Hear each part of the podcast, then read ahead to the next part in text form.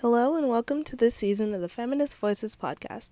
My name is Raleigh and I'm one of the 2019 2020 Feminist Narratives coordinators.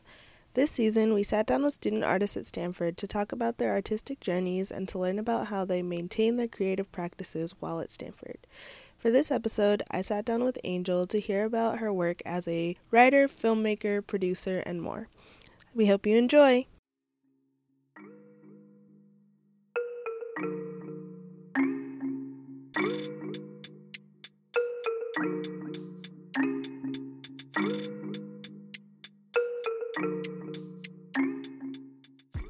Uh, my name is Angel Smith.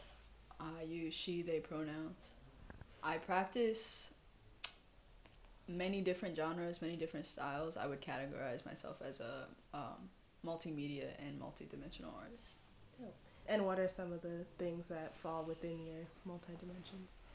Um, so I came to art through poetry and journaling specifically. I wrote a novel and a screenplay, and so I'm just like all over the board when it comes to like diff- um, what words can do and the power that words have. But I'm starting to transform those the rhythm of writing into music and beat production, as well as filmmaking um, and photography. And I all of the experience or the the different techniques that I pick up from each of these different styles really just informs how I carry myself and allows me to turn uh, my being into a performance in itself and um, like when I engage in like modeling or acting and things like that. Mm-hmm. And was there a specific point in your life where you realized that you wanted to be an artist, or was it something that you just kind of came naturally to, or both? I think I never considered myself as an artist really until I got to um till I got here to Stanford. I coming up writing was just something I did in my room in my bed to uh, feel better. I I started collecting um, quotes of, like my favorite writers, um, and I think that's when I really started to look at art as something that could be admired and something that um, was a form respectable, but also a form that a- allowed me to express things that I didn't know how to express. And so I think when I started changing how I looked at art was when I really started saying, oh, this is a place that has space for me as well. Um, and so when I got to campus and I started writing writing poetry, not being in any sort of like collective or anything like that, but just writing for myself, I found I was like, ah, so or this is something that like that fuels me and that is the idea of fuel of what gives me power, what gives me the strength to get up in the morning and like keep pushing is that investment in art and the space that um, art gives me to breathe. And so I think when I started to see that writing was allowing me to breathe better and, and be more whole, I saw myself as an artist because that's really like what gave my life purpose. And um, how do you maintain or sustain your practice while at an institution like Stanford?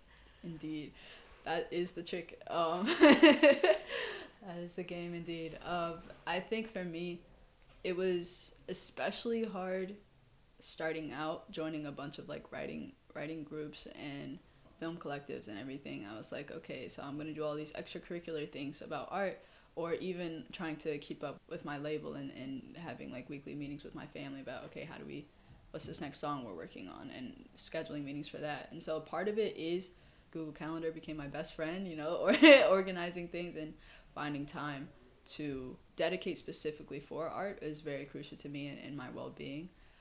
But also I've learned and found value in using the class structure to my advantage. So something I like to do is whenever there's a class project that requires or allows for creative alternatives, I'm always doing a creative alternative, uh, without a doubt. And what's so beautiful and what I really love about my work is that everything I do is somehow connected to the world building I do towards um, specifically a place that I refer to as Neverland. Um, so all, no matter the project, no matter the medium or genre, it's all connected to this this place of healing and, and trauma to be honest but it's a place where I can take whatever class and whatever topic we're learning about, whether it's Afrofuturism or new materialism was a really interesting one that did this for me, but it allows me to take the lessons and things I'm learning from each of these classes and put them together in a project that I would see myself doing anyways. Mm-hmm. And so a lot of the classes I've been in, those final projects have been part of my personal portfolio as an artist. So it's something where like I'm now very comfortable to say that it's not like balancing between the two, but it's how do I make these the same world? Mm. Um, because I don't have all the time in the world, and time is a very lim- liminal aspect of everybody's existence. And so, how can I use that to my benefit in order to make something that's impactful, whether it's for a quarter or whether it's for just a piece in the large puzzle of my life? And you sort of mentioned doing a bunch of extracurriculars and like kind of finding your spaces. What has it been like sort of building those creative communities on this campus? So I came to find my creative community, I think, very organically um, in a way that I lived in, in Burbank my freshman year, which is the art store, um, or there's, they have Italic there. And that's where I was really surrounded by a bunch of creative thinkers. And um, a lot of my close friends now are from, from my freshman dorm and who are fantastic artists, painters, um, and things like that. And that, that allowed me to see that my community of friends is also my community of artists. Um, and using that to be connected to uh, my co-director of Spoken Word Collective, who was also from the, my freshman dorm in Burbank. Um, and so one finding that a lot of my friends are in pre-established organizations like Stanford Spoken Word Collective and using our friendship as a way to learn more about these organizations um, and build community, but also start community with my friends. For example, the Restorative Film Collective started by uh, Sequoia was one that was like, I'm interested in film and this is a, a friendship connection that I've had for um, a while and now there's like community, I have the opportunity to engage in this community. Um, and so when I step into the community, whether it's film or, or spoken word, it's really just like a place where we can like hang out and explore. And I think it feels safe to create art there. And that's really what building a community is for me is like, can I cultivate or embody a space where people can come and think as freely as they want. And that can take different shapes depending on the organization but I think at the root of all of them is uh, a community of care and, and healing and respect that we give to each other as people and as artists. How can art be an inspiration for activism? So, whenever I think about the role of art, I um, think about the mission statement that me, my brother, and um, my cousins created for our company, which is as a collective, we will embody light to help eradicate darkness and fear and illuminate a world of peace, unity, harmony, and love. And so all of my work is rooted in capital L love, and I think to really love is a radical idea in itself because it, it requires us to, to take down those barriers and see the world in a way that is unseen, is is buried, is is silenced way too often. And so I feel the role that art has is is to give a voice to things that are voiceless or to give a lens to see something which is always there, but is always there in a way that I think activism is fi- is fighting for the the existence of either a topic or, or a message or an idea really that something is valid and something is worth being period um, and so to I, I take the idea into all of my art that just existing in this space where there's so many forces, especially forces working against black people, um, so many forces that don't want us to exist, that don't want us to breathe or have a space um, to have our voice. I'm re- I I believe that my work in the in the simplest form of activism is just is just to do the work. Doing the work is my activism because if I'm not going to do it, then I'm I'm letting these external forces control or have um, agency over my life and my being. And so art is really just a way to say like fuck you to mm-hmm. like any any sort of force that deems my my ideas or or my politics as irrelevant or against the norm because there are no norms. do you know what you want your art to say when you begin your process? Like, what is the process of making like for you? So the process of making has definitely shifted for me in the last year, especially. I when I first started to come to writing, I feel like to some extent I did know what I was doing because it was a lot of times just self um, introspection and like, oh, this is what I'm feeling. Of course, I'm gonna write it down. Like, this is what it makes sense to me, and this is what it sounds like. And yes, a lot of times that sounds like metaphorical or is like put and expressed through a story. But now that I am stepping into different mediums, I'm starting to see that I really have no idea what I'm doing. Not even close. Um, thinking about my last project, uh, which was a poetic um, production, I had never done any sort of playmaking, directing, staging, costume, like nothing. I've never done any of that before. And so stepping into it, I started to embark on the journey knowing that I didn't know what I was doing. And I didn't really know anything that it would like, what the final product would look like until it was happening. And I think that's very much so the nature of my work that I'm starting to see and that I have to find comfort in. I asked the artist Amara Smith um, during one of her artist talks about like exactly like sort of this question: What do you? How do you approach art when you're sort of you're blocked? Or I've been in a like creative writing block, and I'm like, how do how do I be? How do I exist? Right? If this is my form of expression, how do I do that? If these channels through which I do it are blocked or if I can't see what it's going to look like. I don't know what I want to say. I don't even yeah, I don't even know what I want to say. So how do I what does that mean then for the, the value that I find in it if I don't even know what I'm really doing it for in the beginning? But I think what her response was is that is the work of walking into the darkness.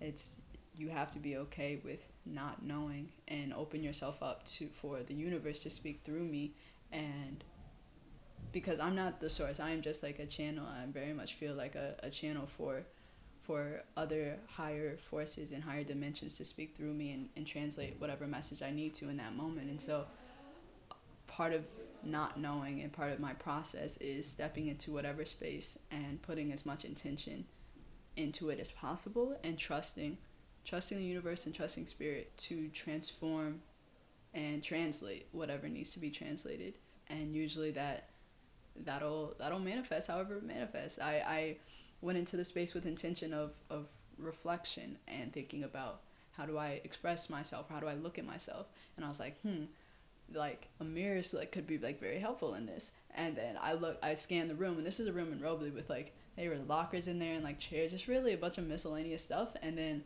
tucked in the corner was like a mirror, and I was like, wow. So just like moments like that where it's like I don't know what I'm doing, but someone does, and I'm just gonna trust, or someone somewhere does. Um, and I'm just gonna trust these forces that have brought me to this point to continue to carry me onward. And the last question is, what is something that you believe is central and or essential to your craft? That's a good question. I think there's so many elements that come to my mind at first, as far as um, some of the things I just touched on is um, trust, and in the forces around me. But I think something that looking forward that I think is going to be very essential in making sure I continue to be as authentic to myself as possible is not letting anything steal the joy that I find in in making art. Because when I think about the joy that I found in poetry at first it was really just like a place where I was like I never felt the high of like being in performance or being giving having that sacred space to to just be relentlessly myself was so so valuable. And now that my art is entangled with my career and the capitalist nature of making art for not for art's sake but for survival um, entangles a lot more more weight onto making art that sort of messes with, or it could um, potentially um, distort the way that I, I view my artistic production. But if I centralize joy and, and play in my practice, then I think it becomes not something that is supposed to look any sort of way. Right? There's no, oh, you this is this is a bad film because it has XYZ qualities. It's no, I had fun with this, and even if it fails, I learned something from it. Um, and so I think essential to my practice is is the the messiness and the failure and the the falling down in order to get back up that comes with making my art a source of play and a source of I always I just come back to the word play because there's no there's no sort of restrictions I think when it comes to letting myself just be and breathe and and exist. And all of those were are some of the the core fundamentals that have always been a part of my work is just being is enough and it's a form of art and and breathing roots it all to me breathing grounds all of these elements. Because if I if I'm not breathing I'm not to see clearly. I'm not to feel it in my heart. Um, and yeah breathing is just a reminder that if I'm truly doing art and I'm truly putting my artistic vision into a project, it's allowing me to to breathe in a way that I'm seeing with my third eye. I'm seeing with the lens of my ancestors, and I'm, I'm just I'm able to really call it something that is like my work because it is so rooted in everything that makes me me. life. Don't give up without putting the fight up. Defend what's right. Flow like the water, flow like the waves of the water. Set yourself free like the water. Go ahead and wade in the water. Thank you so much for listening. Tune in next week where we speak with Michelle about her practice as a visual artist and writer. Set so free like the water. Go ahead and wade in the water. Flow like the water, flow like the waves of the water. Set yourself free like the water. Go ahead and wade in the water. Flow like the water, flow like the waves of the water.